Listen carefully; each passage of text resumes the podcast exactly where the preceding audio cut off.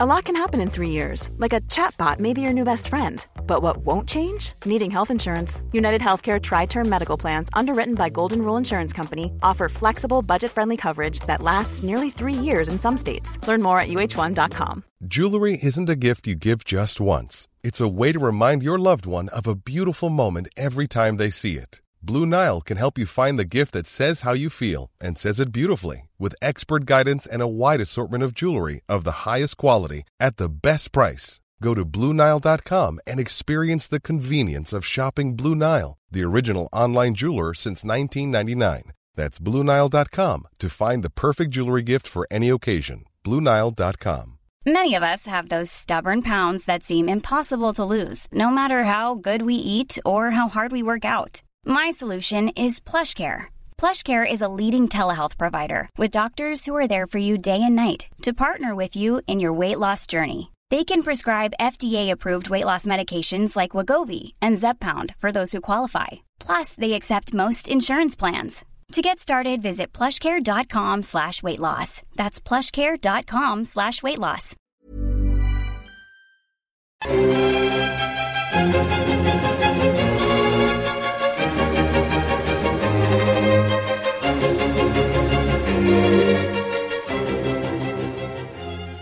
Hello, and welcome to the Napoleonic Wars podcast.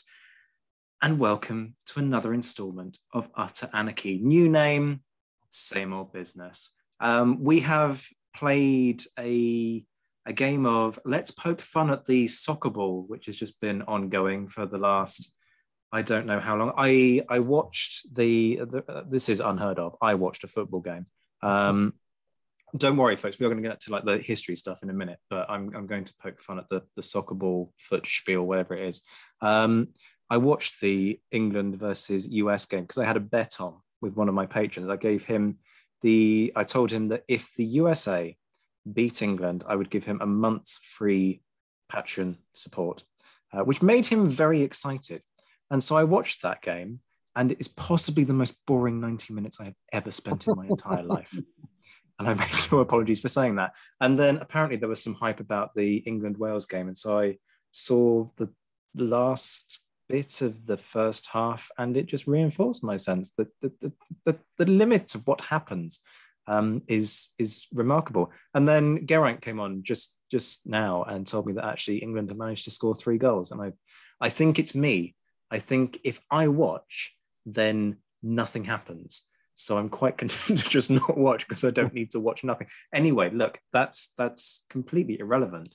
Um, the reason that there's anarchy in the room is partly because my good friend Josh Provan is joining me for this one, and I have made reference to this in the past, and I make no apologies for doing it again. And I'm going to plaster this all over Twitter as we're recording this. He's he's the frustration of the guy. I think if he was in the mood to throw things, he would be throwing things at my head right now but he's not able to do so by medium of the Zoom call.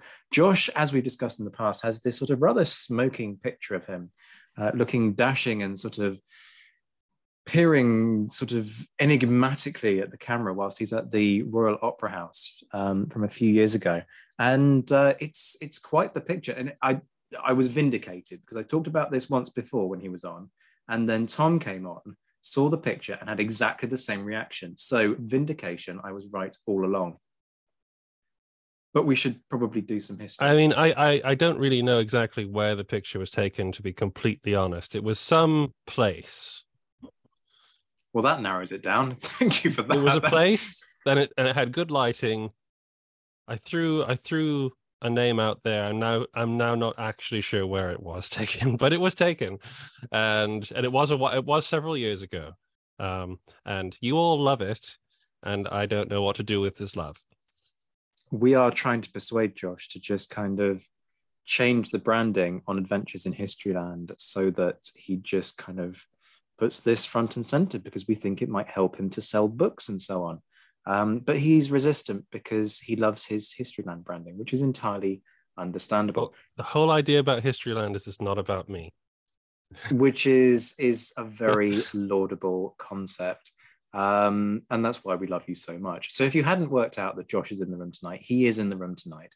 and he's joining in a four way discussion on the most significant battle of the War of 1812. Yes, we're doing more proper War of 1812 content, and we're doing one of those big, well, I call it a big bust up, but frankly, you're all very harmonious and very nice to each other. It all ends up being sort of very kind and ever so slightly disappointing because there's no drama. Not that I'm encouraging you to sort of knock 10 bells out of one another because that it's not that kind of show, but I always expect a bit more friction and it never happens. Who knows? Perhaps tonight will be different. So Josh is in the house, as is Nick Kaizer. Welcome, Nick. How are you doing? I'm doing fantastic. How are you? Oh, very well. Thank you for caring. Um, folks, you will remember that a long time back now, I had Nick on as part of Naval Month and we discussed the Naval War of 1812. I will actually post a link to that episode, I think, in this episode description rather than put the whole thing up again. Although I probably will also just do a tweet about it for folks on social media so that you can gain access to that because it was a brilliant episode and absolutely fascinating mixed in a cracking book with Helion that people you need to go and buy. There'll probably be a Helion sale going on um, right now. So now's a good time to go and ask Santa to make sure that it appears in your Christmas stocking for those of you who are of a Santa ilk. We also have Tom Fournier. He runs History Symposium. Tom's been on before. Uh, he was talking about Waterloo, the 1970 film, when we did um, the, the films kind of mashup of this. Great to see you, Tom. How are you doing? Doing great. Happy to be back. And last but by no means least, we have Geraint Thatcher, who, if you're on Twitter, will know he does love a bit of War of 1812 and usually has a very pithy link to an article that you need to read in relation to the War of 1812. and I say that with a lot of love in my heart, Geraint, but it's incredible the way that you will find a way, firstly, to link things to the War of 1812. And then, secondly, you'll have some reading for us as well. I've never known anybody being so consistent with that. It's remarkable.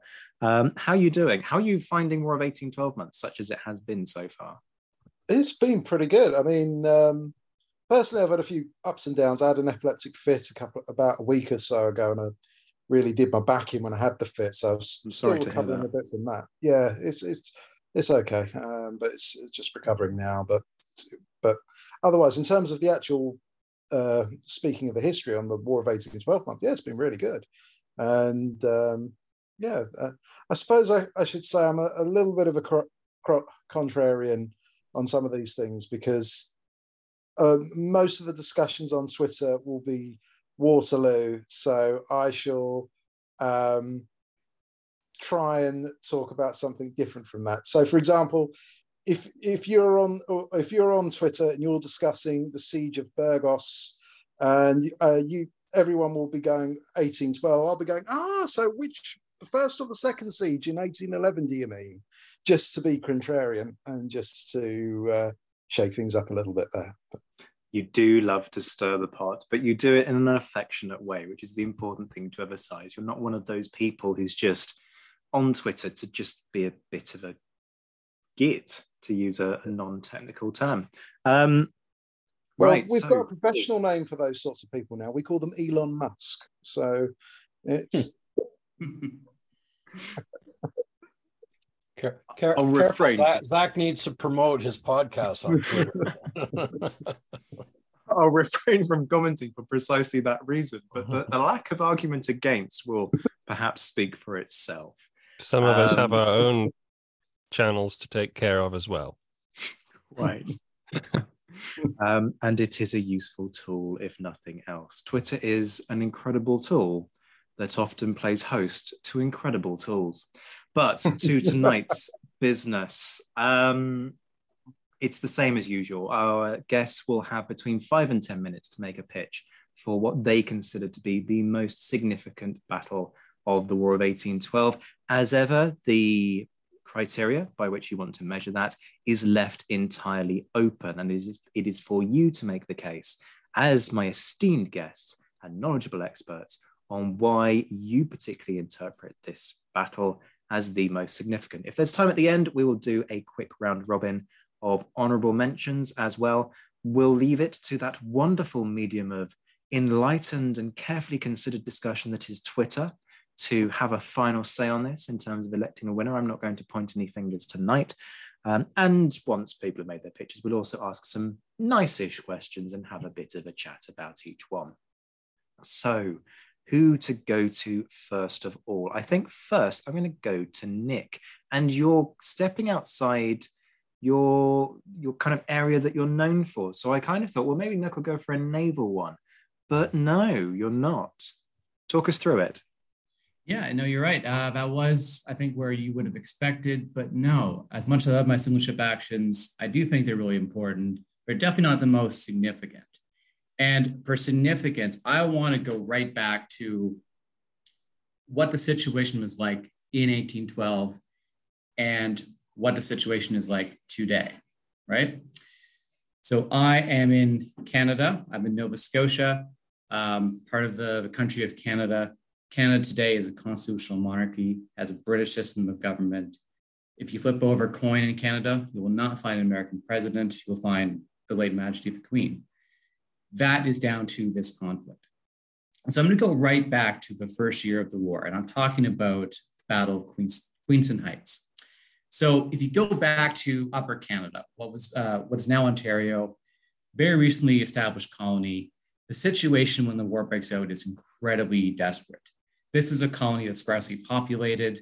It's got just 80,000 uh, residents in it. Many of them have, were loyalists, so Americans who fled from the American Revolution, say loyal to the crown, had to flee the country. But many were not. Three out of five of the, um, the people in Upper Canada at the time had immigrated from the United States, but after the revolution, well after. And they didn't come because of politics, they came because of economics. They're promised cheap land, economic opportunity. So they had no British identity. And they certainly would not have considered themselves Canadian, because that term at the time still only referred to the French speaking residents of Lower Canada, it's now Quebec. So few in Britain and few in the United States expected that Britain could hold Canada or any of uh, the British North American territories in this conflict. Um, they couldn't, they didn't know they could rely on the Canadian militia. They had very few uh, regular troops. And the Americans knew this. And the Americans have been talking about how easy taking Canada would be. And they've been talking about it for, for many years. Thomas Jefferson, the former president, described an invasion uh, as a mere matter of marching. Um, even the current American president, or the then American president, Madison, who was not a proponent of annexation, he recognized that once they had Canada, they probably wouldn't give it back because there'd be no demand to, because Britain could not effectively you know, reinvade and retake Canada, even if they wanted to. So in early 1812, there are two armies that are, are trying to do this, but striking at the two main frontiers, uh, one at the uh, Detroit-Windsor frontier, one at the Niagara frontier.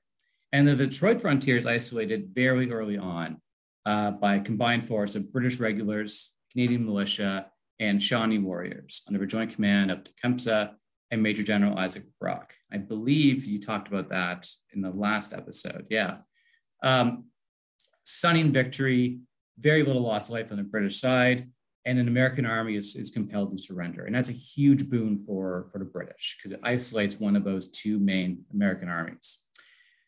But there's a second one, a second army that is po- poised along the Niagara frontier, and it is ready to invade. By October, it is, begins to move across the border. Winter is coming, so the, the window is short, but there's still a window. And the window allows the Americans to cross, to capture key positions on the border, possibly even threaten or capture York, the capital. And this would be a catastrophe for the British because the British forces in the region, they're sparse. Many of their troops have been diverted to Lower Canada, more populous, richer, and more easily defended. Upper Canada is in, is in incredible danger. If the Americans can even get a foothold on the border before winter sets in. They are poised to make significant gains in the following year. So um, the battle that will take place at Queenston Heights is incredibly important for that reason. Now, thankfully for the British, everything goes wrong for the Americans. First off, the uh, invading force comprising uh, three US infantry regiments, five regiments in New York State militia, proves to be poorly organized. The commanding general was appointed for politics, not for his experience in battle, and he makes a mess of the organization. He gathers some boats, he prepares a plan, and he begins to cross on the morning of the 13th of October. Um, and he invades at a, at a place along the border called Queenston, which is halfway between Niagara Falls and Buffalo, a very narrow stretch of land. It's only about 55 kilometers long. It was the weakest defended position for the British. The British had three companies of regulars, two from the 49th, one from the 41st, and the rest of our troops were militia. Now, despite that pretty weak force, they're able to hold out well. And the British do eventually prevail as more troops arrive. The American advance is halted. Um, and it, it does result in an American rout at the very end. And what this means is when the, when the year ends, winter sets in, there is no American beachhead in Upper Canada.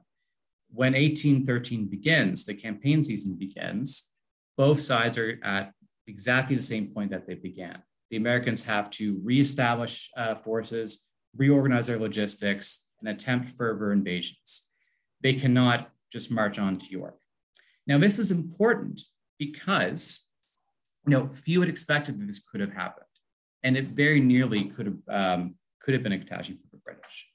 But Britain's able to hold on. They're able to hold on to Canada, and it buys them time. More troops arrive in 1813. More troops are sent from Britain, and in 1814, a year later, uh, thousands of troops are sent from garrisons in Britain and from the Peninsular War uh, as it as it wraps up under Major General Ross.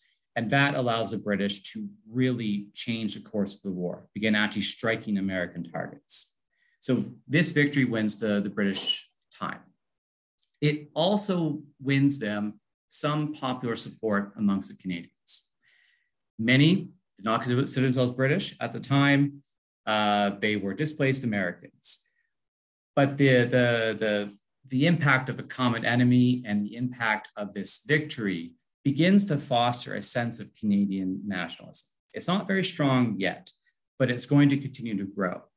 Um, the British find you know, it easier to recruit Canadian militiamen as the war goes on. And in the years after the war, this battle in particular um, is part of the founding myth of Canada. Um, as Canada develops into the country, you know, it, it becomes the memory of this anti-American struggle becomes the, the, the essential tenet of, of the country. You know, we frame our constitution intentionally, you know, as antithesis to the United States. We frame it with a British-style um, parliament, a British head of state, and we even dedicate it to a founding ethos of not life, liberty, and the pursuit of happiness, a very hedonistic, uh, individualistic American approach but we found ours on the ethos of peace, order, and good government, uh, intentionally rejecting that sort of American those American ideals. And as Canada is being sold to the population, you know, through the 1800s, Canadian officials are always going back to Queenston. They, they invent the myth of a Canadian defense of homeland. Was it, the, was it the case at the time? Not really. It was mostly a victory of British regulars and Native American warriors, but that myth was really powerful. So Queenston both preserves Canada for the British, buys them time to bring more troops in, to properly defend the province, and to eventually prosecute the war of the United States. And it gives Canadian officials the start of a founding myth that develop, eventually develops into what becomes Canada. Gosh, this is how we do it. Um, uh, talk about strong contenders. Um, there's a temptation, I suspect, for some of my other guests to think, hmm, do I need to go home already? Um, even though they're already home because they're doing Zoom calls. But we'll ignore the failure of that appalling metaphor. Um, yeah, the, I mean, you don't get much more significant than keeps a, a, nation in the game and becomes a, a founding aspect, uh, well, a fundamental aspect of a nation's founding um, kind of mythology. So it's it's a very strong contender. It always strikes me as odd the way that the War of 1812 plays out, in that you've got the expectation, which is Britain will prevail at sea and it will fail on land. And the reality of the War of 1812 is that Britain kind of fails at sea, doesn't do particularly well at sea. We, could certainly say that one confidently, but does all right on land. Um, yes, okay, you've got New Orleans before anybody starts shouting at me about New Orleans, but New Orleans sort of.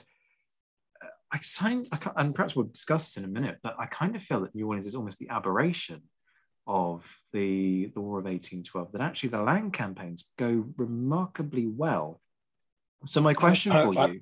I, no, I think you have to look at the progression of the U.S. Uh, you know Army and uh, how they improved the, their doctrine, and and I think one of the big things with the War of 1812, you've seen a shift from the idea that they can prevail with state militias and didn't need regular soldiers. But by the end of the war, the, it had very much shifted to the you know they were busy building up uh, you know this infrastructure of, of regular regiments and and training a new cadre of officers especially at, at the senior level and, and the u.s army it was entirely different by the end of the war from what you've seen early on so and that's an excellent point. Thinking about Queenston Heights, one of the reasons the Americans do so poorly is that they over relied on the New York State militia. And for to start off, many state militiamen were reluctant to cross the river, especially once the British put up a pretty fierce resistance on the other side. And it was actually the desertion of many uh, militiamen on the heights of Queenston that led to the final defeat. It's probably a little bit more than that. You, you know, the U.S. also in the Niagara area, uh, close to Buffalo, had a large gathering of regular soldiers, but the commanding officer refused to report to essentially a militia general. So that was Smyth up in the Buffalo area, and then Van Rensselaer in in the Lewiston area. So uh, when they were making their plans to cross the river to attack, Smyth refused to take any part in that. And, and so it was largely militia with, with a, a, smattering of regulars that, that attacked Queenston. And then, uh, interesting enough, then in December, Smyth tried again close to Fort Erie, a place called Frenchman's Creek, where he crossed at night in the icy waters. And, and it's funny, the first crossing, he stepped out and out of the boat and uh, with a his, heroic flourish and quickly sunk into a hole over his head and had to get fished out, out of the river. And, and so then they tried again the next day and, were repulsed by militia and, and regulars that, that, that were in that area. So. And it should uh, should also just a little a little add on, but um, the, uh, a general or a colonel at the time that was captured, Winfield Scott, um, who was captured at Queenston Heights. Um, Wellington would go on to say, call him the greatest soldier of the age in uh, for his campaign in in Mexico. So uh, a few decades. Although later. I would caution the total reliance on that because the only reliable source for that quote is Winfield Scott himself. Oh, that's good. I think I'm the one who needs to go home.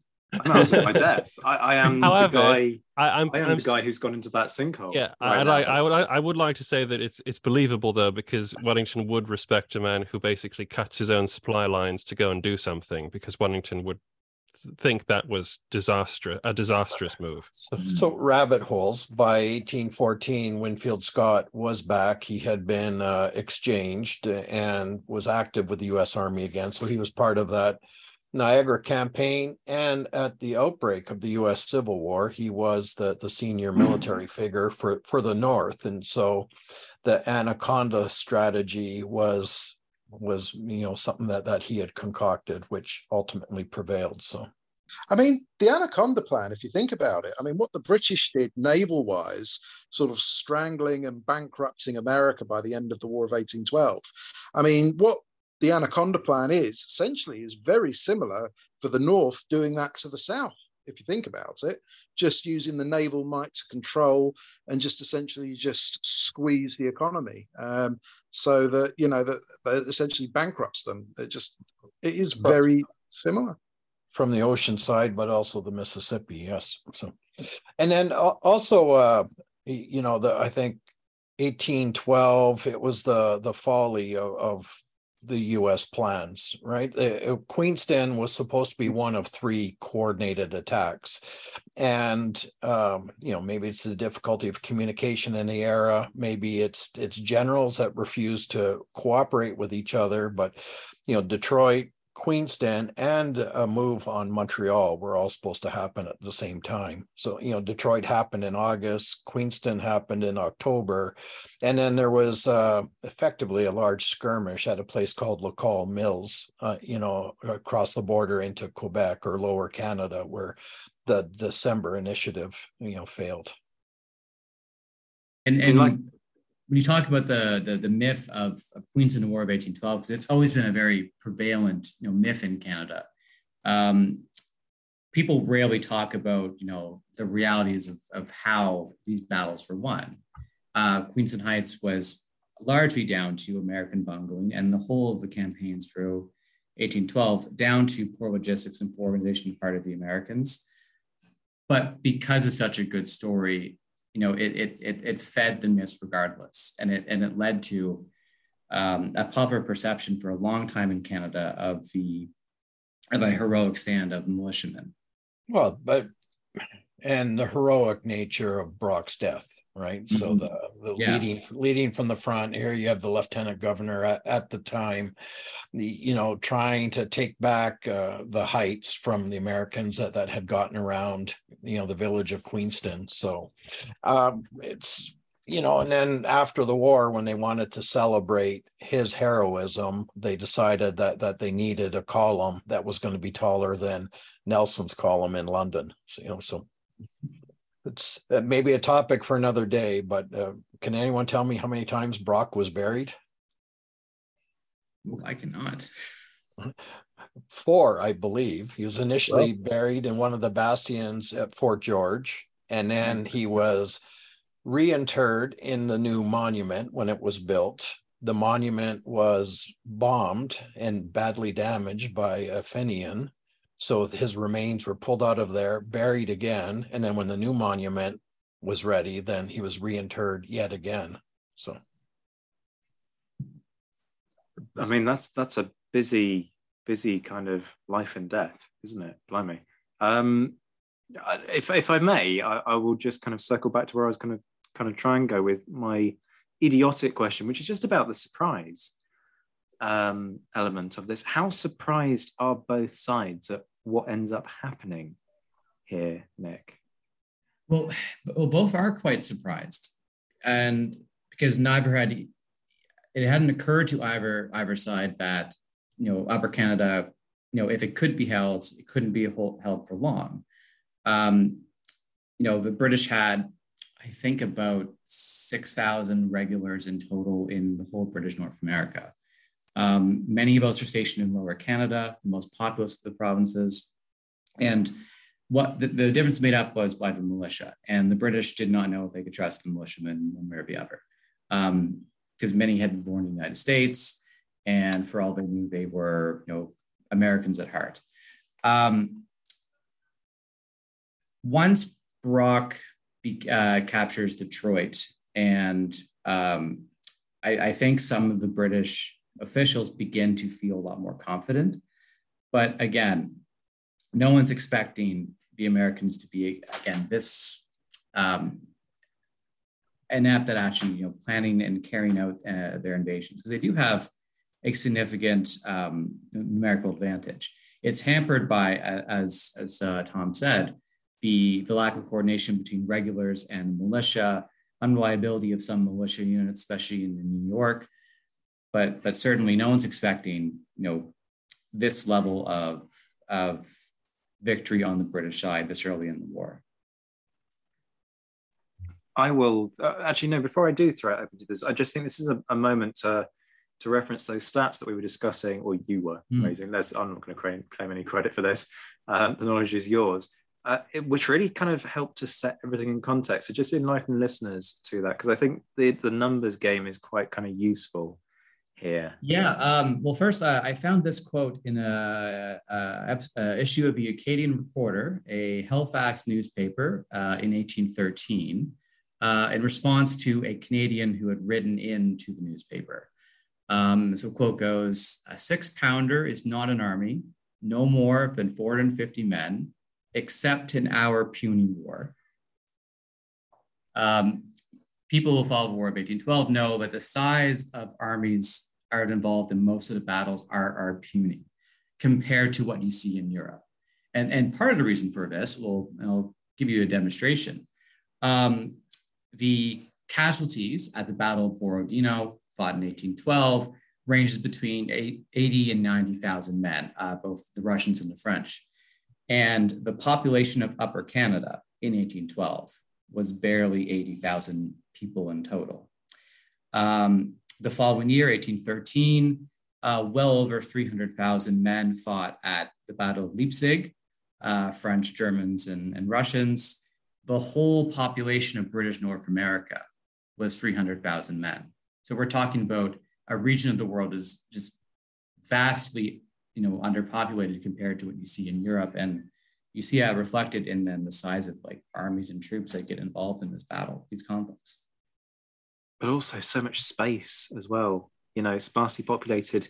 Mm-hmm. And yes, okay, the, the nation then isn't the nation today, but you know, comparatively, you're you're looking at, at regions where you can have population, you, you can have a, a force of a thousand men and it, it means nothing because you can have a population spread over vast vast tracts of, of land so you know the, the, kind of the questions of controlling those regions are frankly a, an episode waiting to to be recorded. Um we we should kind of keep the momentum going and let me throw it open to the floor for for questions rebuttals counter arguments um tom do you want to go first no, I, I think I'd already been been pitching in. Queenston Heights is a, a significant battle, um, especially in the opening year of the war, and and uh, uh, you know it preserved Upper Canada, gave them a, a, chance to breathe and and and to to get you know kind of reinforced. Um, I, I think the big thing, the overall strategy, and, and this goes back to the, the Governor General of British North America, Prevost, uh, you know, it's much the same as the Seven Years' War. And that was if all else fails, uh, everything collapses back on Quebec and the fortifications there and, and, and withhold uh, until the Royal Navy can come in and reinforce you. You, you know, and that was I think some of Brock's frustration, you know, because he was told not to provoke the Americans, don't antagonize them, uh, you know, be in defensive posture, but at all costs, you know, preserve what troops you have, and and if necessary, retreat back to Lower Canada. So it's, uh, I I think Queenston Heights. Um, yeah, it just reinforces kind of the impetuous nature of, of Brock. It's one of his biographers, uh, a retired British general, uh, Lieutenant General Jonathan Riley, you know, having a conversation with him, he said, uh, you know, it was kind of playing what if. What if Brock didn't die at Queenston Heights? And he said, well, it's his nature. He there's a good chance he would have died at the next one because he always put himself in in the front of things. So yeah. And you can really see too after Brock's death, the, the British campaigns of 1813, they are far more defensive. Um, you know, the men on the frontier are taking fewer risks in the early phases of 1813 than than Brock did. Some of some of that's the leadership. And you had Sheaffe and then de Rottenberg, and then 1814 when when Drummond arrives on the scene, then he was much more uh, much more aggressive and and he had a different tone. Mm-hmm. You also carry on. I see Zach's about trying to lead on here. Carry on, Zach. I was literally about to invite you to speak, so you carry okay. on. Well, um, I'd echo what Tom's talking about there about the the various strategic approaches and things like that. People getting annoyed about the well the arguments about whether we should just sit and defend Canada, whether we should go in and um, you know carve out a, a, space that we can we can give to to Tecumseh, basically, um, and even Tecumseh himself, who was uh, able to gather unheard of amounts of warriors uh, to to uh, effect mm. operations uh, with the British, was annoyed by uh, what seemed to him like British passivity when they were um, uh, I believe it was around operations around Detroit and things like that. Um, but no, Queenston Heights is a solid is a solid pitch there, Nick. Um, uh, I respect it. Uh, I'm going to try and fight it. I'm not sure if I will be able to, but we'll we'll see. We'll see if I can conquer Canada. oh, nobody nobody wants to try and conquer Canada. They're too nice. They're too nice. It just can't be done. That's, um, that's, that's because we channeled all our worst tendencies into our geese. Which are known in the memes as cobra chickens, quite frankly, because they're, mm-hmm. they're, just horrendous, horrendously violent. Anyway, um, moving on from geese, um, Geraint, anything you want to throw into this one? Um, no, I've, um, I've, no, I think every everyone else has said everything said everything worth saying. To be honest, it's um, uh, the only thing I would say is I would give a shout out to John Norton because I think if it wasn't for him, I mean, Brock was killed very early on in at Queenston Heights. Well, that that kind of speaks to the militia angle as well, doesn't it? One of the things that militia did not like was to hear war whoops coming at them, and supposedly at Queenston Heights, when they heard the, and it wasn't the Indians actually who were doing it, was a Canadian militia regiment, I believe, who gave up a war whoop, or even regulars, I think. Um, they took to their heels.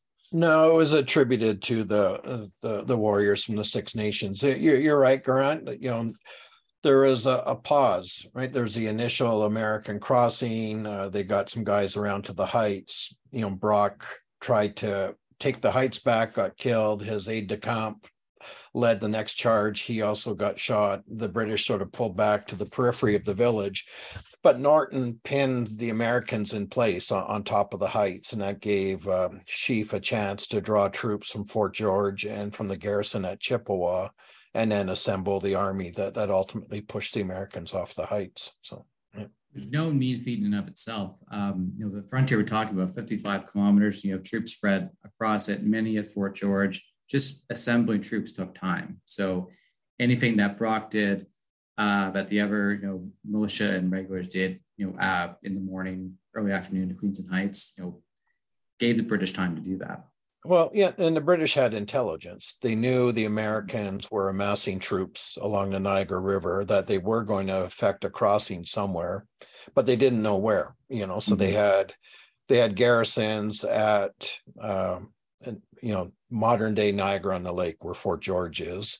And then at the village of Queenston, uh, there were barracks and, and a, a, small garrison there. Uh, and then just the other side of modern day Niagara Falls uh, in Chippewa, there was a, a, major garrison there. And then farther down the river at Fort Erie. And so then the idea was that wherever the American crossing would be, that then you would draw troops from the, those other garrisons and, and try to concentrate them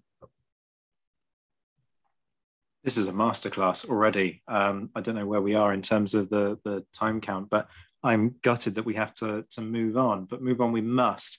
Um, Tom, I'm going to let you hog the mic for a bit. Talk us through your one.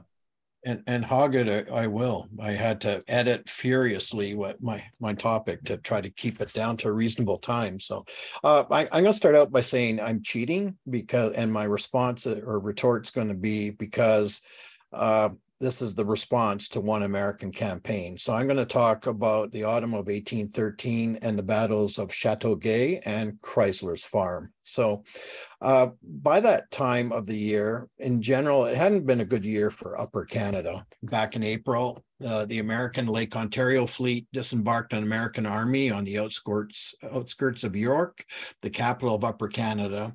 They scattered the British defenses, suffering an exploding powder magazine, and then the occupying Americans burned public buildings and looted many homes. In late May, the Americans are once again on board the fleet on Lake Ontario. They attacked and captured the town of Niagara on the Lake and Fort George. This action forced the British to abandon all their Niagara River positions and retreat towards Burlington Heights, which is in modern day Hamilton. On a note of positive news, news, the Americans could advance no further than Stony Creek because they were stopped by a daring British night attack in early June. In July, the Americans sailed to York and once again captured the largely undefended town. This time they burned the barracks buildings, looted some buildings, but on a positive note, did return two crates of books that were stolen from the library back in April. Also in July, the large contingent of assembled indigenous peoples in, the area of Fort Malden were demanding action against the Americans. Uh, Josh, you were referring to this moments ago. This resulted in um, an expedition to Ohio. So you had Tecumseh's sham battle at Fort Meigs, and after no success, the force moved on to Fort Stephenson, where escalades were attempted without the proper preparation. Disaster ensued, with the 41st Regiment suffering heavy casualties. Moving into autumn, the Americans won a major naval battle on Lake Erie. This resulted in the British abandoning the western portion of Upper Canada and seeing the Americans recapturing Detroit and capturing Amherstburg and Sandwich, and then pursuing and destroying the British Right Division at the Battle of Moraviantown, an action which also saw the death of Tecumseh. Riding this momentum, the Americans had begun to quietly strip forces away from Fort George, moving them to Sackett's Harbor in the fall, where a major army was being gathered. They were going to once again try to capture Montreal and sever the vital supply route to Upper Canada. The 8,000 men at Sackett's Harbor were under the command of Major General James Wilkinson, and they were to travel down the St. Lawrence River towards Montreal, where they were to converge with a force of 4,400 men under the command of Major General Wade Hampton, who were working their way up from the area of Lake Champlain in New York. There was just a slight problem with this plan in that Hampton despised Wilkinson and refused to communicate with him. All communications between the two forces would have to pass through the U.S. War Department. The traditional route to Montreal was up the Richelieu River Valley, but this was defended by a series of British fortifications. Hampton instead opted to cross over to the Chateauguay River Valley. As his force approached the lower Canada border, 1,400 New York militia refused to cross the border as the terms of their service called for activity in the U.S. only. Commanding the defenders was Charles Michel d'Irumberry de Salaberry, Charles was born in Quebec to a military family. All four brothers had commissions in the British Army. Unfortunately, the fates were not kind to the family, with Maurice Roche and Francois Louis dying while serving in India, and Edouard Alphonse, a member of the Royal Engineers, dying in the assault on the breaches at Badajoz. Charles had spent much of his military career in the 60th Regiment. With the threat of hostilities between the United States and Great Britain, de Salaberry proposed establishing a specialized militia corps recruited from French Canadians called the Voltigeurs Canadiens. Recruitment was successful, and by October 1813, the Voltigeurs numbered around 500 men. De Salaberry was receiving updates on the American advance and set about creating his primary defensive position blocking the American route by felling trees across it and building an abattis, this he manned with members of the Voltigeurs, the Canadian Fencibles, and the sedentary militia. Defenses were created in depth with a series of entrenchments behind the main barricaded, manned with a thousand plus militia. He also anticipated the Americans trying to use a ford to cross the river and to outflank his position. He sent men from the sedentary militia and the select embodied militia to that side of the river to guard his flank. There were also a number of indigenous warriors mixed in with de Salaberry's troops.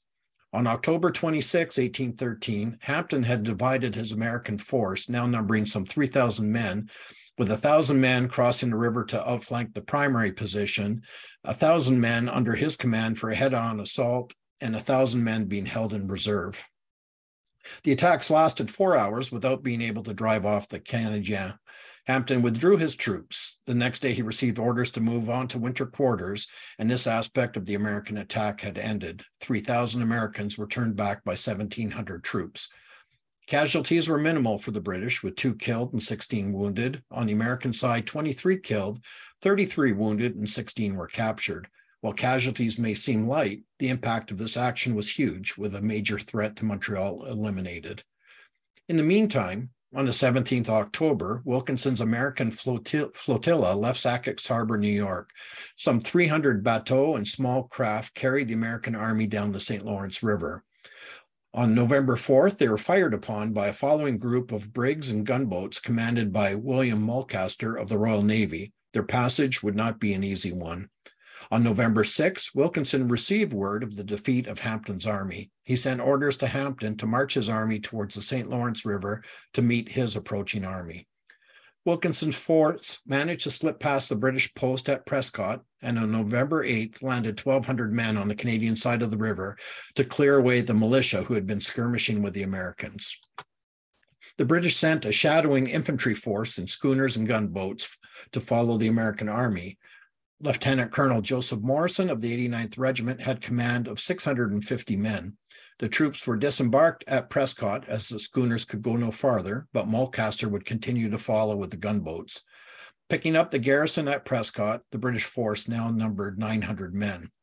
On November 9th, Wilkinson held a council of war. The advance guard was reinforced to now number 2,500 men, Becoming aware of the shadowing British army, Wilkinson landed the remainder of his troops to deal with this nuisance to his rear. November 10th, the British had reached the farm of the Crysler family and had encamped there for the night. The next morning, Wilkinson received word that his advance guard had fought with local militias and drove them off, leaving the way clear through Cornwall near the border of Upper Canada and Lower Canada. But before proceeding through the treacherous Long Sault Rapids, Wilkinson wanted to clear away the threat to his rear. 2,500 men, some reports had it as high as 4,000, moved towards the British encampment under the command of Brigadier General John Parker Boyd. The British had 20 or so Indigenous warriors, several companies of voltigeurs, some Canadian fencibles, and approximately five companies from each of the 49th Regiment and the 2nd Battalion, 89th Regiment. Boyd did not begin his assault until the afternoon. He split his force with his right, clearing skirmishers from the wood and ravine to their front, and then advancing along the edge of the field until they run into soldiers from the 2nd Battalion 89th, who rose up out of concealment and gave withering fire. The Americans scrambled for cover behind tree stumps and in the woods, and their attack lost all cohesion and they began to retreat. The American left, under Brigadier General Leonard Covington, struggled through the ravine and formed their line under heavy musket and cannon fire. Legend has Covington mistaking the 49th Regiment in their greatcoats for Canadian militia and saying, Come on, my lads, let's see how you will deal with these militiamen. Moments later, Covington was dead, and soon his second in command also fell. This wing lost momentum and also began to retreat. By this point, Boyd's six guns were finally deployed and brought into play. The 49th Regiment tried to capture the guns and were suffering badly. As they were trying to advance on the guns, the U.S. Dragoons charged the 49th's right flank, but the 49th wheeled backwards and their line blasted the Dragoons with devastating effect. However, the Dragoon charge held the 49th in position long enough to allow the American guns to be withdrawn, with the exception of one that had been bogged down in the mud. With evening approaching and stormy weather threatening, the battle was over. On the 12th of November, the American flotilla made it through the Long Sault Rapids and reunited with their advance guard. They met a messenger from Hampton with word that Hampton was not coming, and they decided to abandon their attack on Montreal and move into winter quarters. The British had suffered 31 killed, 148 wounded, and 13 missing. For the Americans, they had 102 killed, 237 wounded, 120 captured, and an unknown number missing. Montreal, the vital supply link to Upper Canada of the St. Lawrence River, was intact to British vic- thanks to British victories at Chateauguay and Crysler's Farm. What else was meaningful about these actions? With the preservation of the supply route, it was ensured that Upper Canada could be sustained for 1814, but there were also several other significant takeaways. The Battle of Chateauguay was the only large engagement of the war fought almost exclusively by Canadians, and even more interesting, Canadiens, that being French Canadians. For the Americans, it was apparent the use of aging Revolutionary War veterans that often served as generals of their armies was not working. This paved the way for a new generation of younger, progressive, and far more aggressive generals that would take the fight to the British in 1814. I mean, that's a masterclass in and of itself. Thank you for that, Tom. Um, lots of approving nods around the room as you were going through that. Uh, so I, I, don't think you're going to be pushed hard. My question isn't really about probing on significance. I'm just curious about conditions during this campaign because you're talking in part of that about you know various dates in November. Now, November here in the UK, we might describe it as a bit chilly and rather damp. In Canada, I've been watching your social media profile. I know that you guys get snow at this time of year. So, what kind of conditions are these guys going through? Because I think that gives you a renewed appreciation of. We might talk about them moving from place X to place Y, but they're doing so in, in pretty, pretty horrific circumstances. Well, okay, to a, a, Western European, they seem like pretty horrific circumstances. Sure, they pale in comparison to what goes on in Russia, for example, but in a Canada, very different kind of set of weather circumstances. So just talk us through it. Yeah, you know, it's funny as you read about a lot of accounts of the War of 1812 and campaigns, weather is a prevailing theme. You know, weeks of incessant rain, lots of mud, but it doesn't really come up as it relates to these. So, for example, Crysler's Farm, you would think the weather was coolish, you know, because you have the 89th Regiment, they're out there in their red coats, but the 49th Regiment elected to put on their, their great coats, you know, so it's it's cooling, um, you know, there, it's fall, it's it is getting damper, so I imagine that there would be mud around, but but for those specific battles, no, weather wasn't a big factor. Interesting. I'm going to open it up to the floor rather than hogging the mic myself because there's more expertise from others than there is from me. Nick, do you want to take anything on this one? Uh, yeah, well, uh, a couple of comments. One just on on the weather. Um, you know, because I had there definitely oh, there's a lot of commentary in you know accounts from British officials about the weather in in North America because it, it was generally a little worse than in England, and so if you're stuck in, in the colonies, um, generally officials from Britain weren't happy to be stuck in the colonies. Brock, for example, did not want to be here. He wanted to be in Europe fighting the, the real war, not the puny war. Um, so weather is just another thing to complain about.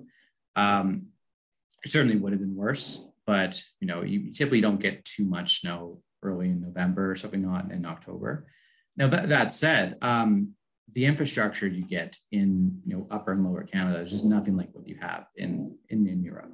So I've read accounts of individuals like um, James Fitzgibbon, who was a prominent um, uh, officer of the of the British Army in, in the in the war, of him escorting uh, minor supply convoys virtually you know by snowshoe and you know sled. Uh, because there weren't roads and there wasn't the infrastructure to get things from one town on one side of St. Lawrence to another town, you know, further down the river, you know, and it could only be done over the snow with you know, dogs and, and other animals and sleds and, and snowshoes. Um, I also, I wanted to, ask Tom, because I've uh, had not looked at the, the lower Canadian and the St. Lawrence campaigns very, very much before. Um, and I did not know, for example, that uh, Chateauguay was the only real battle, which was primarily fought by French Canadians. Um, I shouldn't have been surprised by that because French Canadians do not really factor into the typical narrative of this of this war very much at all. Um, it's always kind of centered on Upper Canada and, and what becomes the genesis of English Canadian you know, culture. Um, so that in itself is, is interesting. Um, so Tom, do do you know, you know, for example, why were, were there fewer French Canadian troops being raised in militia forces? Were they not being sent outside of Montreal and Quebec or? Generally, militias served close to home, you, you know. So then there, there were extensive uh, development of, of, militia regiments in Quebec, but then in, in general, upper and lower Canada, you had degrees of militia. So early in the war, uh, they were the guys that would gather once a year and the highlight was when they tapped the beer keg on the end of the wagon and a lot of them didn't even have proper muskets right? And so then you know uh, in upper canada how they tried to address that then they would take the flank companies because they tended to be the younger more active guys and, and then they would make a composite regiment of, of flank companies because a lot of the good old boys uh, guys of my age and stature you, you know were, probably weren't good for effective campaigning. But then as the war went on, um, you know, there was a, a, paucity of regulars because the peninsula was you know, consuming so many troops. That then they tried to um, have a better standard of militia. And this is happening in lower and upper Canada. So that's the idea of the voltigeurs, right? They were locally recruited but they were paid and trained like regular soldiers and, and the canadian fencibles were like that. And then you had uh, the glengarry light infantry which was another fencibles regiment. The uh, incorporated militia of upper canada. So the, this idea of select embodied militia you know they're uh, they were a higher order than rather than uh, the, the sedentary. So uh, uh, to answer your question Nick, uh, they were no, they was quite well developed in Quebec, and then you would find that a regiment like the Canadian Fencibles had, had quite a number of, of French Canadian uh, serving in that, but but generally militias stayed close to home. The, they're if if they weren't incorporated or professionally paid, then their preoccupation was generally their farms and and and getting back to their you know for siege of fort meigs a lot of that broke down because the militia thought they were away far enough and, and it was sensitive planting time in the spring and, and they're anxious to get home so yeah. Cool fact a crocodile can't stick out its tongue. Also, you can get health insurance for a month or just under a year in some states. United Healthcare short term insurance plans, underwritten by Golden Rule Insurance Company, offer flexible, budget friendly coverage for you. Learn more at uh1.com. Many of us have those stubborn pounds that seem impossible to lose, no matter how good we eat or how hard we work out. My solution is PlushCare PlushCare is a leading telehealth provider with doctors who are there for you day and night to partner with you in your weight loss journey. They can prescribe FDA-approved weight loss medications like Wegovy and Zepbound for those who qualify. Plus, they accept most insurance plans. To get started, visit plushcare.com slash weight loss. That's plushcare.com slash weight loss. Geraint, I'm going to pass it over to you. Uh, well, it's just a quick question for Tom. Uh, you mentioned that the, the two American commanders, Hampton and uh, Wilkinson, Wilkinson, didn't like each other. Wilkinson, yeah, and they didn't like each other. Um, what was the reason for that? What, what did they fall out from? Uh, not sure. You know, it'd be worth it's worth delving into Wilkinson. He was a colorful character. He was he was I think, serving under the threat of being court-martialed for being a Spanish fly or spy. So down in, uh, you know, the Florida area or Florida Panhandle. So he's uh, he had quite a, a checkered past, and, and even on this campaign, they said he was rarely seen. He was mostly, uh, you know, medicating himself with laudanum in, in his cabin in the ship. So yeah, I've heard of him. He never won a battle, but never lost a court martial. But, uh... but once again, it's uh, it could be rivalries dating back to revolutionary days, right? So, yeah, not losing a court martial isn't necessarily quite the achievement that it sounds. Because if you just bore them to death with yeah. hours upon hours of, of content, then in the end, I think you just kind of make the the board sometimes just turn around and go look anything to shut this guy up. Anyway let's not go down a crime and punishment rabbit hole. Not tonight not on this show. Uh, i know a rarity. Josh looks baffled but you know sometimes stranger things have happened. Josh buddy any questions comments on this one? Uh, again i'd like to echo very interesting to hear about the the french canadian side of things. It is one of the things you don't hear about very often. The founding myth of Canada is not, uh, as Nick was saying earlier, is not a is very much kind of an English speaking Protestant kind of one. Um, you know, the the narrative is that oh, the British take Canada in 1759 um, uh, after the Battle of Quebec and then everybody speaks English, and um, then the Americans try and take it, and we beat them off. So that was really interesting. Thank you for that. Um, my main question is about American strategy. Um, uh, my reading of the various attempts to get into Canada is one of that we don't really know what to do once we achieve initial objectives Uh, is that a big problem for the Americans? No, I, I think it changes over the years. You, you know, like even uh, the the fleet or flotilla moving from Sackett's Harbor onto Montreal, there there was considerable de- debate what that army was going to be used for, and there was a real fear that they were going to direct it against Kingston, which even though York was the capital, Kingston was kind of the military headquarters. You know, that's where the primary naval base was for the Lake Ontario fleet. Uh, it was the closest major center to the supply routes out of Quebec. So, uh, I, but I, I, think partly it's Wilkinson's waffling. I think he worried that Kingston would, would be too hard to take, and and there would be right. Be too many casualties, and and Montreal was a, an easier objective. And if... uh, I, I think there was just a lot of regionalization, uh, sure. you know, and a lack of coordination. Like after the Battle of the Thames, Upper Canada was wide open. If Harrison took his army and, and continued to press towards uh, Burlington Heights or or to York, but instead, uh, you know, he wanted to rush back home and and mm-hmm. capitalize mm-hmm. on the, the political you know gain that, that he made with that victory. So yeah, fair enough. I mean, I was also curious, um, if you don't mind me following there very quickly. Um, so we we know that peace negotiations will be happening in Ghent between the British and the Americans. Uh, how closely are the two negotiating sides when that kicks off? Because I believe it happens in early 1814. Um, how how much have has all of say like Queenston Heights, the battles you just talked about, informed what they're trying to do when it, the end of the year comes?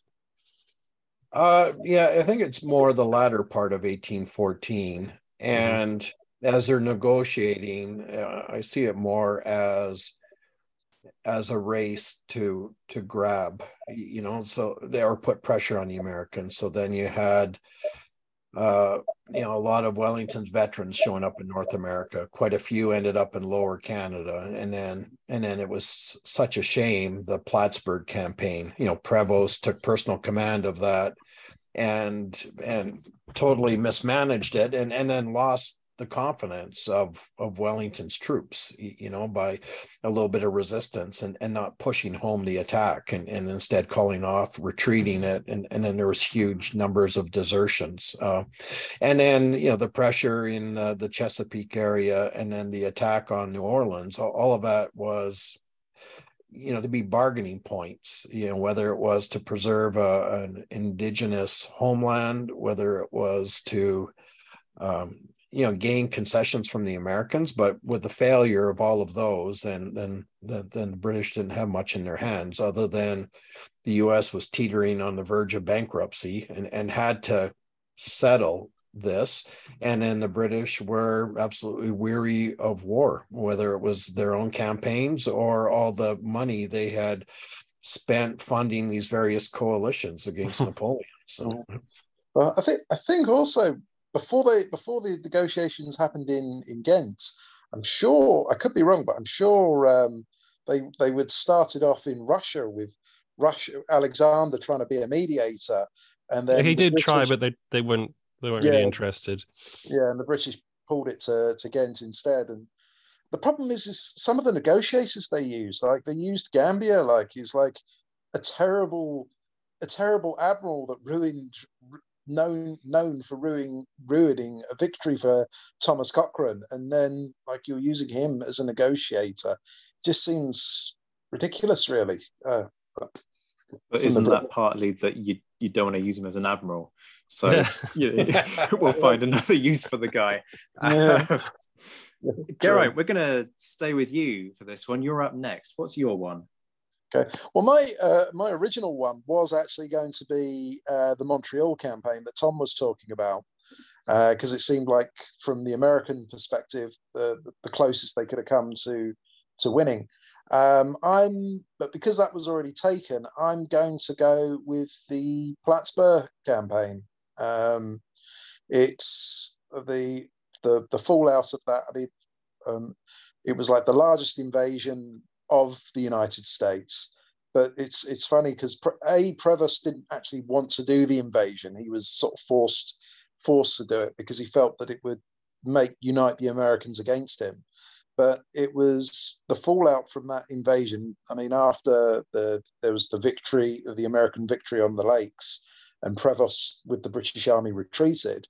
Um, Yeo, probably said his name wrong. I do apologise. Uh, Yeo, the uh, naval commander, blamed Prevost for that defeat and had him was going to have him had him recalled and was having him court-martialed. Um, and he was he died before the court-martial could happen. Um, and there was a lot of blame from the Wellington's generals that had served because they felt that they could still go on and have won the land battle. Um, but and they probably could have done just from simple numbers, if nothing else. But um, I think probably Prevost was right because with control of the lake, you could just land an American force in the rear at any time, and you're trapped basically. So, but it was I'd probably go, but the fallout from that that victory um, or that defeat, I should say, for the British defeat, was essentially the British decided just to try and go back to the, the status quo. They abandoned, essentially abandoned the Indian, the Native Americans, and their quest for a, a free, their own free, free nation or free states. And yeah, I've, and it essentially just decided the British that let's just we, we didn't want this war in the first place. Let's just end it now and just and just finish finishing finish it off pretty quickly, especially because things were heating up in Europe at the time as well. I mean, there was, I mean, obviously Napoleon came back, but before Napoleon came back, there was even talk of another war between all the various powers happening then as well. So, yeah, I'd probably I'm going to go go with uh, the Plattsburgh campaign. I like that you've you set this within the, the European context because we have sort of been teetering on the edge of mentioning some of the, mm. the developments that are going on in, in Europe, but it is important to kind of throw that into the mix. Because uh, obviously it has a, a fundamental impact. You know, yes, oh. Britain oh. doesn't want to have egg on its face from the War of 1812, but what's the bigger strategic problem? Well, it's Napoleon knocking on your doorstep, right? And and France is literally on the doorstep. So I, I like that you've brought this one into the fold. I'm not sure I have any specific questions in relation to this one. I've so I'm not gonna... been as detailed as Tom, I should say, uh, for the battle. So I apologise there. You've made your case, that, and that's absolutely fine. Um, so let me throw it open to the floor. Anybody got anything they want to uh, take up on this one? Josh, I'm going to come to you first. Well, I think of all the people you could have come to first, you could have gone to our Canadian friends who would have had a much more informed opinion of uh, the Plattsburgh campaign.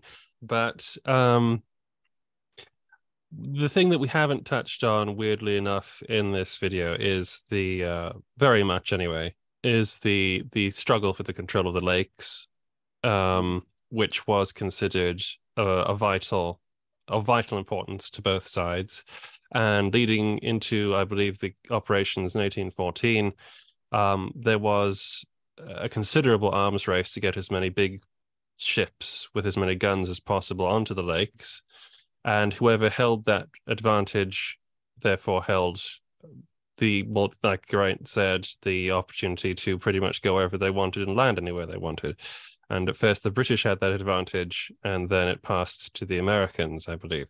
So I think it's very important to remember that although these land invasions are sort of, uh, you know, typically what you might think of uh, certainly from the United States perspective of things, they see it much more as a, um, you know, Commodores and uh, scratch built fleets uh, duking it out on Lake, uh, I believe it's Erie and Ontario. And Champlain, yeah, the Plattsburgh yeah. was on Champlain, and there was also, I'm sure, there was some actions on Lake Hur- Huron and around uh, uh, Mackinac because they wanted to recapture Mac- Fort Mackinac from the British and, and failed, but miserably. But yeah, was... there was there was uh, oh god, I'm trying to think up uh, modern day Wasaga Beach. The anyways, the the supply ship was hidden in a river up there. The Americans found it and, and burned it. An interesting kind of a cutting out uh, operation on, on Upper Lake Huron. Uh, you know, the, they captured U.S. ships, the Tigress and the Scorpion. But mm. yeah, primarily Lake Erie. Uh, it was uh, fall of 1813, a, a massive naval battle, the the Battle of Lake Erie. And Lake Ontario is where the arms race was. This constant escalation of of ships, you know. So and then it it constantly flip flopped. Who whoever had the latest biggest ship had control over the lakes, and the other the other fleet would shelter either in Kingston or Sackett's Harbor. But at the end of the war, the British, the had, British had launched the, the St. Lawrence, which was a, a, ship of the line over 100 guns, and the and the Americans had what's that? Sorry, sorry, I shouldn't have interrupted, but I was just going to say I think it actually carried more. I read that it carried more guns than uh, the Victory at Trafalgar actually had more guns. Yeah, it was 100, 110. What's that? I thought it was 120, but it could be could be 110. Yeah, anyway, it, it was massive, and then and the Americans had two on the stocks at Sackett's Harbor that that they never launched, so they were preserved there for years afterwards. You can see photographs of them, but yeah. And for context, Josh, Victory's 104, 104 guns. Uh, yeah, 104, 105, something like that. Nick is also agreeing. So the naval experts in the room are, are confirming. So at the that. very least, it's got 10 more guns and at most go. it's got like 20 there we go. Uh, nick let me come to you. Yeah well is um plattsburgh is absolutely an important campaign in this conflict. It's one of the ones i considered. I've had as, as well as baltimore fought around the same time. Um, these are both campaigns that were um, possible because of the veterans um, coming in from Europe. Uh, so many of them were from Wellington's Army in the Peninsula. Most probably were actually from the garrisons in, in Britain. I don't think quite a full majority were, were from uh, Wellington's forces, but certainly many of the generals and then the commanders were. Um, Robert Ross being the, the most important. And what it allowed the British to do was for the first time to, to seriously strike at the United States. And then they, and they have this multi-pronged approach. They invade, you know, across the lakes uh, into upstate New York. Um, they land troops in the Chesapeake. They, they captured Washington after pretty, pretty easily, you know, wiping away the, the local militia. They set the, the Capitol on fire, the, the presidential mansion. Um, but both of those campaigns are blunted uh, at Plattsburgh and at the Siege of Baltimore. In both cases, uh, the, the British forces um, are unable to, to, to actually break through American defenses. And it, and it shows the British, um, you know, we have the resources and we have the manpower and the naval might to prosecute this war, but it's going to cost an ungodly sum of money. And we've just spent 20 years locked in this expensive war with the French do we want to do it all again? We probably can, if we put the, the resources in, gain some concessions. We can gain, for example, um, carving out part of what is now Maine uh, to be you know, incorporated into the British Empire. We can carve out um, a set Western territory um, governed by uh, the indigenous peoples, essentially as a British puppet state, as a buffer between them and the Americans. But is it worth it? And in the end, the British decide it's just not worth it. This is a war the British did not want. Um, frankly, many Americans didn't want this war. And so, as a defending power, you know, being able to at least get a status quo uh, result is pretty good. And eventually, that's what the British do. There's a lot more that we could dig into this. I mean, the desertion thing is one that sort of apologies. Yes, I know crime and punishment nerd. Do I ever talk about anything else? But it, it, it does interest me. But we'll, we won't go there. I promise that this will I mean, be a crime. I mean, on, Zach, you, I was going to say in terms of desertion. I mean, there was like the the British or Alexander Cochrane, the naval commander, did the um, did essentially the Emancipation Pro- Proclamation uh, 50 years early, and over 50,000 uh, ex-US slaves escaped to the British for freedom. And I believe at, at the end of the war, Um, like some Americans were demanding that they be handed back, and I believe the, the British Admiral Cockburn said, "Yeah, sure, if they want to go back, they can do." it. Amazingly, none of them did, but um, I believe the I believe the British government paid around thirty million pounds compensation mm. to the US government. That's quite a hefty sum of money. Um, a lot of money. Uh, and yeah, obviously, this was standard British strategy uh, going back to the American Revolution, which was to um, encourage the de- the depopulation of plantations and incite unrest by uh, offering freedom in return for service. And folks, if you want more on exactly that topic, the last episode that went out was on the West India Regiment in the War of 1812 and exactly that kind of concept and the way in which the British try and use ethnicity and the racial divides as a, a stick effectively with which to beat the Americans. So go and listen to Tim Lockley talking to me about that. It came out on Wednesday if you're listening to this on the day of release. Last but by no means least tonight, we are going to Josh. Josh, are you going to do a usual, what I call do a Josh, and valiantly plug an underdog that we've all neglected in the hope of just raising people's awareness of a forgotten aspect of a conflict rather than actually hoping to win?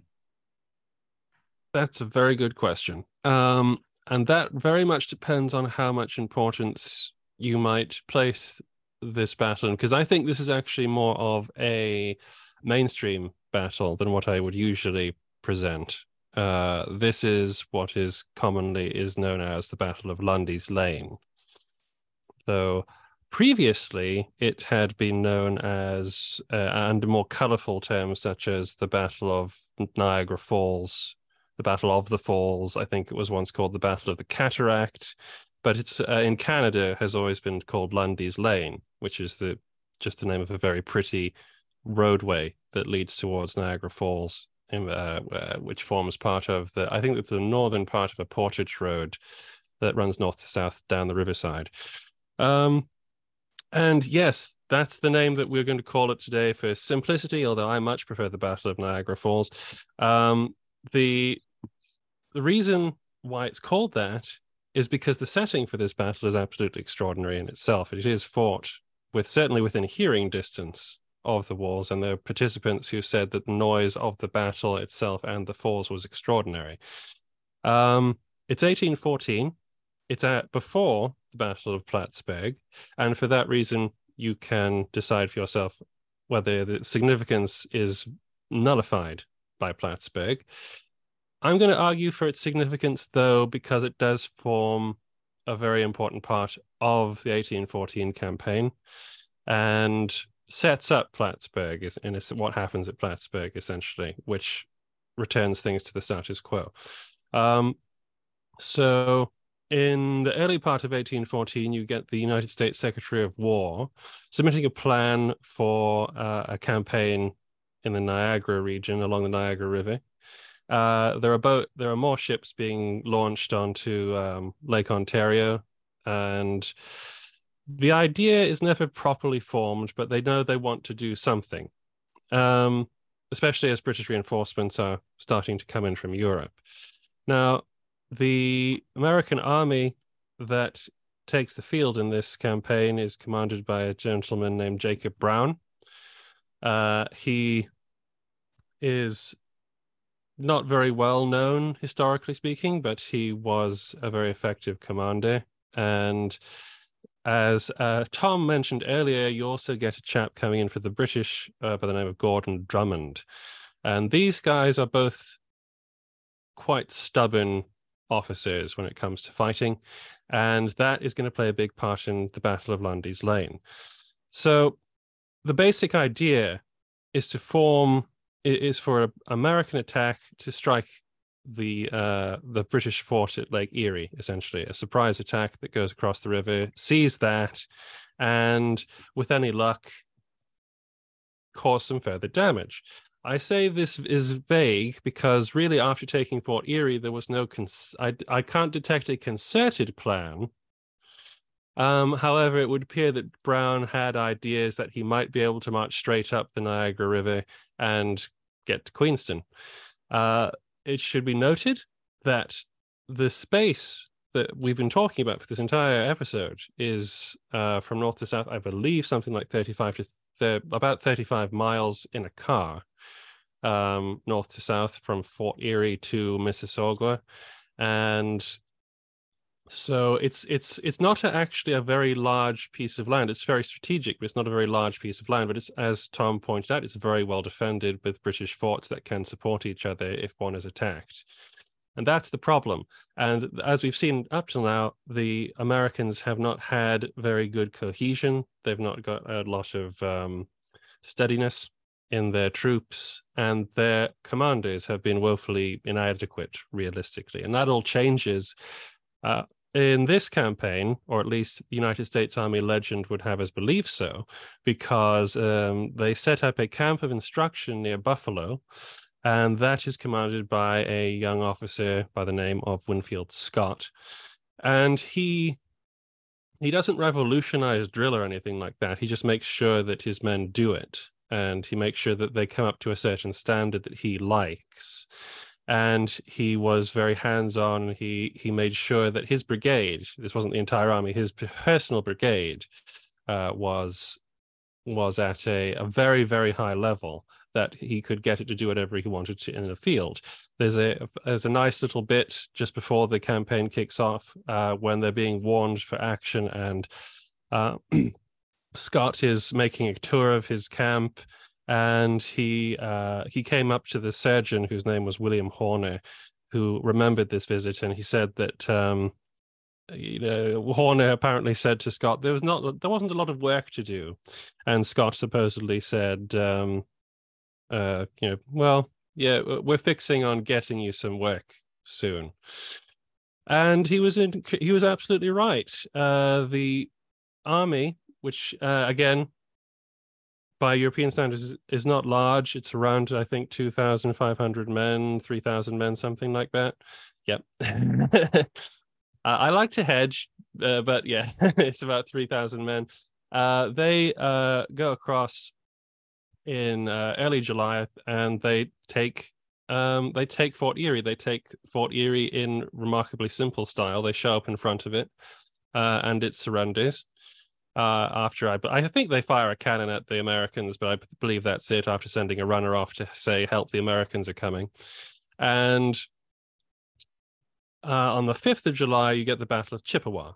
Chippewa is the famous testing of Scott's brigade uh, and indeed Brown's contingent, which is a mixture of uh, some very solid US uh, regulars commanded by young, uh, energetic officers, the oldest of which is around 43, 48, something like that. And uh, they come up against uh, the British, and the British um, get bundled off the field, famously because the commander Riall thinks that they're militia, according to Scott again. Um, but the fact is, the Americans have got onto the the British side of the Niagara and are now moving north. The idea from here on in is a little, it, it loses its way, uh, and the Americans start to burn things and cause a lot of trouble. Uh, uh, and there's a lot of skirmishing between um, you know, Norton's Iroquois and Canadian militia attached, and, and um, things start to get confused, especially as uh, Drummond retreat sort of retreats to consolidate, and and uh, and Brown, feeling that he's lost the initiative, does not press on to attack Queenston or Fort George. He pulls back from those positions, and the British are allowed to concentrate and they have to think of a think of a plan. Um, this is to move towards the Americans, and the two sides clash at a place called Lundy's Lane. It's not meant to happen there. Uh, there is no battle planned for that day, particularly. Uh, Scott is always raring for a fight, and he's just sort of run, running around like a tiger into the area, and he's looking for British to kill. But he's not supposed to actually fight anybody. Brown doesn't think he's going to start a battle. Uh, and indeed, Riall, who is the point man at the second with the British vanguard, doesn't want to fight either. In fact, he's kind of afraid of the Americans at the second. And when Scott emerges at Lundy's Lane from a small forest after hearing that there's a small British contingent near Lundy's Lane. Uh, this is the uh, 25th of July. Uh, Riall decides to retreat, and Drummond rides up and says, What are you doing? And he says, Well, I'm retreating. The Americans are over there. The entire army is coming at us. And Drummond turns them around. It's very late in the day. It's around 7 p.m. And the British ranged uh, uh, their guns on top of a small hill uh, that runs across, uh, that is topped by the road, and they pound Scott to hell, basically. Uh, Scott doesn't want to retreat because he thinks it would look bad for the army, uh, and he wants the army, the American army, to come and support him so he can attack. But that means he loses an awful lot of men by just standing there. He can't, he can't advance, he can't retreat. Norton and the Canadians and the allied nations come onto his flank and start shooting him up from the flanks. Um, and amazingly, though, the US regulars stand there. They take this punishment. Some counterattacking happens. The British lose control of the left flank. A lot of tactical things will happen. I don't want to get bogged down in this. The point is, even though it's really late in the day, this battle carries on into the dead of night. The Americans bring up enough force to take the hill and the guns, to hold the guns for the majority of the night. Drummond launches several counterattacks to try and regain the heights at Lundy's Lane, uh, and all of them are beaten off. Uh, there are very dramatic scenes during this battle, which form a big part of United States military legend. You have you have things like um, Colonel Miller of the Fifth Infantry being ordered to take the guns and sort of chewing a bit of tobacco. He looks up at the heights and says, "I'll try, sir," which is now a motto of one of the United States Army's infantry regiments, I believe. Um, and you have during the the firefights through the uh, the night, you get a sense that Drummond may not be as inspirational as he seems because when he asks, uh, well, well, he thinks he is, he asks one of the uh, one of his own regiments, "Will you not charge?" And they apparently took this as a que- open question and withdrew to reform. Um, but he, it, that is neither here nor there because this is a battle of encounter, everybody had to make things up as they went. Drummond was very much in the forefront of things, um, cheering his men on, and the the fact of it is that the British cannot retake the hill. Um, everybody is stunned that both sides have just stood there and shot at each other from 30 meters for the majority of the night. Casualties are ridiculously large, given the fact that by this point you're dealing with um, the Americans have around uh, 2,500 and the British have around 3,000. Um, the the casualties are around 1,007, uh, yeah, 1,700, um, of which 258 men are killed, and there's this heartbreaking scene afterwards when the uh, back at the British Field Hospital, I believe, which is overwhelmed, uh, and you have a wife come in to see to her husband, and she she's holding her husband her husband who's very gravely wounded and she she says aloud and I'll, I'll, quote this oh that the king and president were both here this moment to see the misery their quarrels lead to. They surely would not go to war without cause that they could give us a reason to god at least for thus destroying the creatures that he has made in his own image. And very much I feel that this is the story of the uh, the War of 1812, um, a war that by this point ha- doesn't even, I believe, have the meaning that it began with, uh, because Madison uh, no longer had an objection to British pressing sailors because there was no longer a war for British to press sailors about, and in terms of Canada, I think it's significant because that's a human level significance. I think we should all remember this was the costliest battle in Canada. Um, uh, on a political level, this battle saw the Americans withdraw back towards Fort Erie, and eventually they would blow up Fort Erie and uh, go back to their own side, rather than leave it back to the hands of the British. Uh, leaving things again a sort of a status quo. This battle did not deliberately save Canada, but again, it is a battle which saw the Americans withdraw from the positions they'd taken rather than trying to hold on to anything for treaty gains. It's a very significant battle, I think, in military terms for the United States. I think it's a, a significant battle in the mythology of Canada. And it's a very significant battle just because it actually, in a strange way, despite its smallness on, on like the grand scheme, scheme of things, you get a lot of human drama in it that tells you about the horror of war. Josh, as ever, an interesting one. You're getting approving nods around the room. Um, I don't know about this one. I kind of feel that some of the others, apologies, and normally I'm very nice to you. Well, uh, no, that's a lie. Normally I'm not very nice to you. Um, but I I think some of the others probably feel just a bit more impactful for me. This is, as you said, you said yourself, you know, this is kind of a, a status quo restorer, and that's important. Don't get me wrong. That is significant. In, it's in um, that the entire war ends up that way. Hmm. This allows that to remain this way in very much so, in I think a, a real sense. If the Americans had won decisively, then they would have had their pick of where to go next and what to take next. It was the Americans' battle to lose, essentially, um, and they chose to withdraw from it. It was a tactical American victory, probably a strategic British victory, and I mean, uh, how can you not like this, like like to read about this battle? Though, look at this quote here: "Nothing could resist the obstinate desperation of the Yankees. Every charge with the bayonet proved how idle and how vain the boasting of the British infantry is when opposed to full-blooded eaters of the pumpkin." So said Captain John W. Weeks of the 11th Infantry. I mean, good on the pumpkin eaters, as Andrew Bamford would say. Amen to that. Um, yeah, I, I think it's a fascinating one. Mm-hmm. Go for it. May. Um, be the characteristic Canadian come to uh, Josh's defense in spite of myself.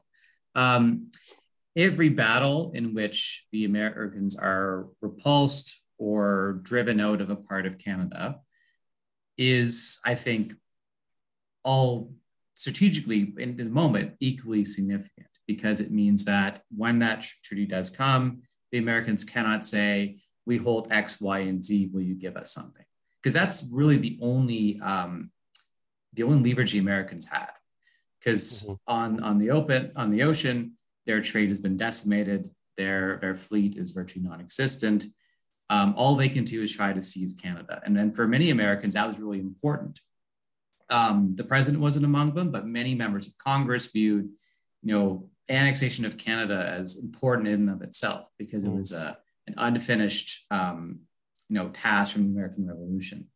So Queenston Heights, I think, is really significant, um, maybe more so because of its mythological impact, but Lundy's Lane, again, it's another instance of mm-hmm. um, the Americans being denied that bargaining chip. So I'd like I'd like to thank you for bringing that up there, Nick, because I, I, that was one of the things I wanted to try and sort of hit on the head, and I probably missed it a, a bit because they could have kept Erie, but because of that battle, Brown thought that he'd lost too many men and the British would certainly destroy him. And over the course of the rest of the summer, he decided he couldn't hold Erie, which he could have used as a bargaining chip theoretically if he owned if he held it. Um, but he eventually decided it had to go. Once again, the milk of human kindness flows oh. through this podcast, and my guests are nice to one another. Can we pit Canadian against Canadian, though? Tom, do you agree? Uh, yeah, Lundy's Lane was a significant battle, but I wouldn't say a turning point or a defining one. Like it was one part of a campaign. And uh, I think the thing that stands out around that whole 1814 Niagara campaign by the US is a missed opportunity, you know, because after Chippewa, they continued to push north up the Niagara River. Uh, they were at Queenston Heights, a little beyond, and, and on the outskirts of Fort George. But they once again a lack of coordination. Their expectation was to see the american fleet on lake ontario off fort george. And you know in this arms race on lake ontario the the british had the upper hand. The american fleet ran for Sackett's Harbor and were sheltering in there. And and then brown and his army they're like well this isn't part of the plan. Let's, I guess, we'll start withdrawing back. You know, so they mm-hmm. withdrew back through, you know, Queenston and then Niagara Falls, where you know mm-hmm. actually Lundy's Lane is still the name of a street in modern day Niagara Falls. And then they were in camp somewhere around Chippewa when when they heard of you know some British back in the area of the falls. And so Winfield Scott was supposed to go scout it out and have a look, yeah. and, and, he was never one to back down from a fight. I believe his I, I believe his thoughts were basically, I'm going to go out here see what's there, but I'm going to fight whatever's there. yeah, so you know it, it's probably more a stalemate. Uh, I, I think towards the end of the battle, the Americans had won, but at that point, both Brown and Scott oh, yeah. were, were, wounded. You know, command had devolved down several levels. Uh, Even Scott you know, the was American, wounded. The Amer- Americans started pulling back without taking the British guns, which nope. in, in theory they captured. Yep. But then at, at, daybreak, the British come back to the field. The guns were still there, and so they they said, "All right, we'll we'll pull these back." And then when the Americans mm-hmm. came to retrieve the guns, they said, well, we're not doing this again. yeah. yeah. So then they all retreated back to Fort Erie, which when you talk about the bloodiest war, like, you know, I got friends that work for the Niagara Parks Commission and manage Fort Erie. That's one of their properties, and they claim Fort Erie is. So you you have the night assault in early. August, the siege dragged on into the fall, the the American sortie mm. in, in, September, which was you know huge casualties on both sides, and then I think you're well into November by time the Americans blew up the fort and withdrew back into the, the Buffalo yes, side yes, of the river. Yes, so, indeed. The yeah. yeah, the, the reason I raised the idea that Lundy's Lane I, th- I thought it isn't the catalyst for why they abandoned Erie, but it's the reason they went back there and why the siege could occur. Um, I think probably Lundy's Lane is considered the costliest battle on Canadian soil in the terms of a one day battle rather than the siege. I would think uh, uh it's kind of one sided. If you look at the night assault on Fort Erie, the, the British got badly hammered there. Mm-hmm. Uh, yeah, it's there's no doubt Lundy's Lane was vicious, you, you know, mm-hmm. and you had both. It, it, was a strange kind of stubbornness, right? There, there was not a lot of good generalship here. We basically, it, it was stood it, and shot at each other.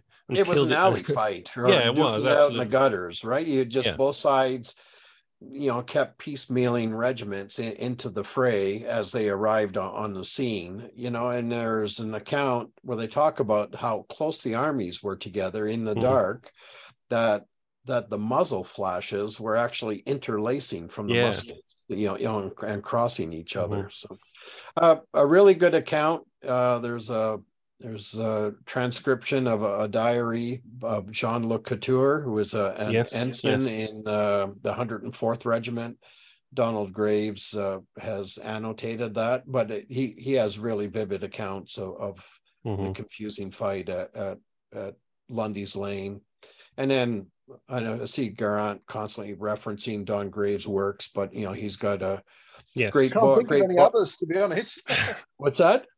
I said uh, uh, there isn't really any others besides besides him. I mean, he's fantastic author, but he's pretty much the only author as well. Where for... where right and glory lead is mm. the is the book you're looking for, Phil, at the Lundy's Lane Niagara campaign. Yeah, yeah, yeah there's uh, there's others. Unfortunately, some of them have, have passed away. So Robert mm. Malcomson had done some great works, uh, oh, Queenston yeah. Heights, Fort York, but he did a lot. I think it's called Lords of the Lake, mm-hmm. where he talks oh, about uh, all the naval actions. Yeah. But in terms of significance, uh, I, I pitched this as a one of the most significant battles of of the War of 1812, though maybe not the one that people might go to first, especially because it also has, has uh, significance for the United States in this one. Uh, the this battle is a very important one, really, for the myth of Scott and the United States regular army as well. I I'd attribute that more to Chippewa, right? So that, I, that I feel like this is yeah. That, I feel like this first, is the fulfillment. That's, that's, the first time an American army bested a British one it on was. an open field using European style tactics, right? It and was. then and then myth uh, Riall Saratoga, saying, I guess, but yeah, saying, saying you know, seeing the Americans because of a shortage of blue wool. You know, yeah. they're, they're wearing gray uh, yeah. you know, uniform coats, and seeing that the British assumed that they the were militia, yeah. they were militia, right? And then as they stood up to the British fire, Riall supposedly said, "My God, those are regulars." But according to Scott, but, yeah. but, a, but a fun fact in honor of the victory at Chippewa, that's why West Point cadets it is. coats are gray. So. My my main thing is that not to take away from Chippewa because that obviously is the prize of the United States Army in the War of 1812. Lundy's Lane being much more sanguinary and indecisive. They don't talk about as much, but I feel it showed that Chippewa, Chippewa wasn't a fluke, basically. That the United States regulars took immense punishment and gave back everything they got, you know? I mean, there was, I think, final action, wasn't there, at Cook's Mill? That was that that was late late in the fall and it was pretty small yes so basically, it was the the debate around Chippewa is why on earth did the British cross the river and come yeah. out from behind their defenses to meet the Americans on, on an open field? So then in Cook's Mills, the the Americans this time did try to outflank the positions in Chippewa, so they were upriver, you know, from Chippewa in, in that little hamlet. So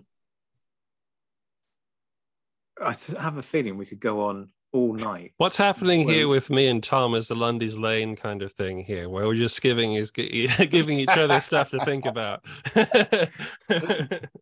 Before, was, yeah, go on, go for it. I was just going to say, it, you, you mentioned. I was thinking, I was about to mention uh, Thomas Pearson, and um, because he fought at Lundy's Lane and he fought in Spain at, at Albuera I couldn't help feel that there's maybe a bit of a sort of almost a little bit of a similarity in the set, not in the sense of the battle or the size or anything, but in the sense of both Albuera and Lundy's Lane were very bloody battles, lots of casualties on both sides, and essentially everything was back to square. You know, there was still. I, I, back, yeah, back I believe I believe there is one account that said something about I think it might be an American one, I forget, um, that said that Lundy's Lane was um, uh, stood out to him because technically there was no great difference between the two sides in terms of advantage, and they both kind of fought each other to a standstill or that's not my opinion technically that's what he said it's like or spoke the same language you yes that's another one officers yeah. stumbling into into the other side assuming they were their troops and being mm-hmm. captured and yeah there was all these it, ridiculous a, conversations during the battle between both sides trying to what side are you for so just basically you guys all have to come over here and i'll happily give you battlefield tours. You, you got to actually walk the ground and, and see for yourself. And then a, a point made maybe at, at the outset of this while the armies were significantly smaller and and the action the battlefield smaller you know, the wasn't as populous but you know as i reflect on the men that fought in these actions I, I think they have to be every bit as terrifying and the consequences are every bit as grave right and so i, I yeah. think the size of the battles doesn't diminish the, their their impact or, or importance either so didn't that didn't drummond take well a said. in the neck as well during the battle and still yeah. carry on fighting i mean regardless of his tactical skill or whatever you have to be pretty tough to take a bullet in the neck and still carry on you know it's uh i couldn't do that I don't think there are many of us who could, to be frank. Just before we wrap up, very, very quickly going around the room, if you couldn't have any of the ones that have been pitched tonight, what would you give an honourable mention to? Tom? Uh, probably Battle Stony Creek. That's what I had picked for an honourable mention. So, Nick? Um, I would say the capture of USS President. And I say that because 30, 40 years later, the British were still naming the flagship of the, of the North American squadron HMS President to show off the fact that they had taken that ship. Geraint? Um, I'd go for Bladensburg and Washington, D.C., because let's be honest, burning the White House. You can't get better than that. Bladensburg races. uh, I mean, better than burning the White House. I'm not sure we can necessarily say well, I mean, the White House was a no, good thing the wrong, the wrong term, Hey, they were the enemy at the time. It's more, not the wrong how, about, how about more attention getting? yeah, yeah. yeah, we'll go with that. Yeah, and last, even people that aren't that don't know about the War of 1812 know that for that the British burnt the White House. So that's just because. And, the, and if that, you're in Canada, then we know that's Canadians burnt the White House. Yeah, wrong because but... of the because of the song with the arrogant worms. Yes. Mm-hmm. Yeah. All together now. no, no, we're not singing, not at this time of night. And last but by no means least, Josh, your honourable mention.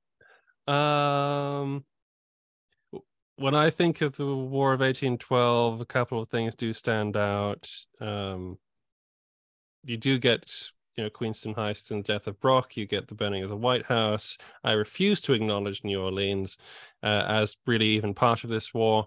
Um, uh, but I would actually choose the Battle of the Thames, where Tecumseh is killed, um, because that becomes part of United States founding mythology. The death of Tecumseh is massively celebrated, and is one of the things that people remember about the War of 1812 in America and you know and Canada, sure, but um, okay. I can briefly just um, echo that point because pr- before the War of 1812, um, Indigenous nations are still sovereignty is usually recognized. Um, they're allies of different European powers.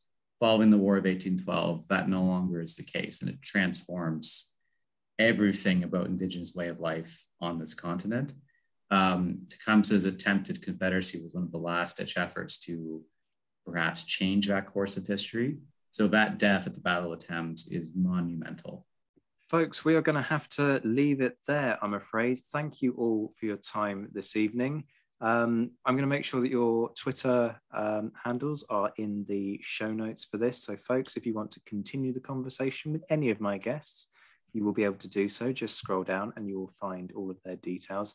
Nick, Tom, Josh, Geraint, it's been great talking to you. Thanks very much for joining me. It was uh, fun. Thank you. See you guys. Thank you. A huge thanks as ever to my Patreon supporters who hopefully are enjoying reaping the benefits of this enhanced package system. Shout outs, therefore to the mentioned in dispatches folks Rob Griffith, Brendan Teeling, John Haynes, Beatrice DeGraff, jo- Lynn Dawson, Lucy Tatner, Jim Deary, Josh Keeney, Alexandra Leon, Colin Fieldhouse, Stephen Colson, Jim Getz, Jeff Maple, Ed Koss, Indiana Fats, Hugh Brennan, Alistair Campbell Grieve, Andy Meeking, Mark Anscombe, Michael Guest, Bruins Girl, Mark Trowbridge, Miles Reedy, Nick Overland, Graham Goodwin, Rachel Stark, Chris Pramas, Anthony Gombow, Mark Duckers, Andrew Wright, Graham Spicer, Keys Bishop, an anonymous American, Martin Pisani, Sam Gurman, Marcus Cribb, Robin Brasher, and James Flueck. The Admirals, who are David Priest, David Maxwell, Rob Coughlin, and Graham Callister. The Marshals, Rory Muir, Bob Burnham, Matt Bone, Graham Swidenbank, Colin Zimmerman, Ross Flowers, Ryan Diamond, and Duo Teixeira. The Emperor, there's only one right now, and that's JC Kaiser.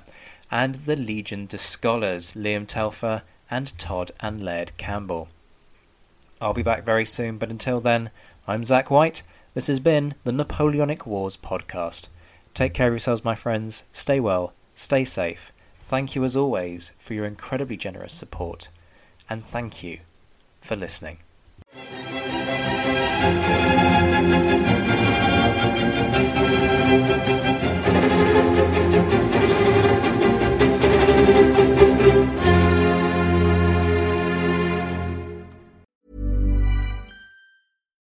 Why don't more infant formula companies use organic, grass fed whole milk instead of skim?